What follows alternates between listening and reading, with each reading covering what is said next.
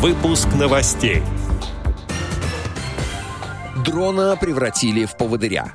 Для слабовидящих детей создадут тактильные карты о Липецком крае. Далее об этом подробно в студии Алишер Канаев. Здравствуйте. Здравствуйте. Как сообщает официальный сайт администрации Липецка, 8 февраля в областном центре состоялась презентация проекта по созданию тактильных карт площадок, природных и архитектурных объектов Липецкой области.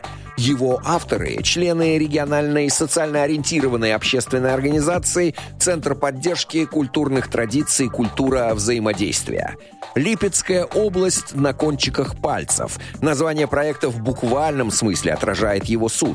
Тактильные карты будут созданы для слабовидящих детей 7-12 лет. Всего будет 5 карт площадок, на каждой из которых по 3 объекта. Помимо этого планируется установка большой настенной карты Липецкой области с рельефно-графическим изображением. Названия объектов на нем будут продублированы шрифтом Брайля. Дети с нарушением зрения смогут познакомиться с уникальными картами уже в августе этого года. Размещаться они будут в Липецком центре образования, реабилитации и оздоровления помогут в создании площадок студенты кафедры изобразительного искусства Липецкого педагогического университета. Реализация проекта «Липецкая область» на кончиках пальцев стала возможна благодаря фонду президентских грантов.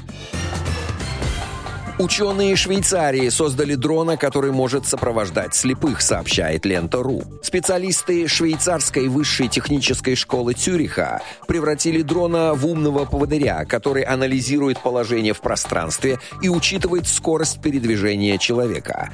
Пользователь удерживает устройство за трос, и машина постоянно измеряет степень его натяжения. Изобретение швейцарских инженеров основано на пружинном маятнике с демпфером, который установлен в ручку с тросом. Коптер получает данные о месте назначения и устремляется к точке, при этом трос натягивается.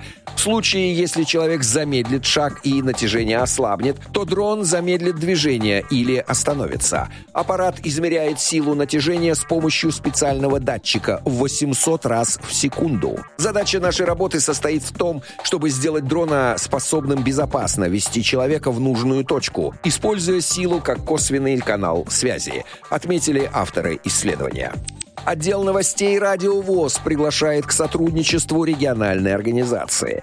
Наш адрес новости собака радиовоз.ру. В студии был Алишер Канаев. До встречи на «Радио ВОЗ».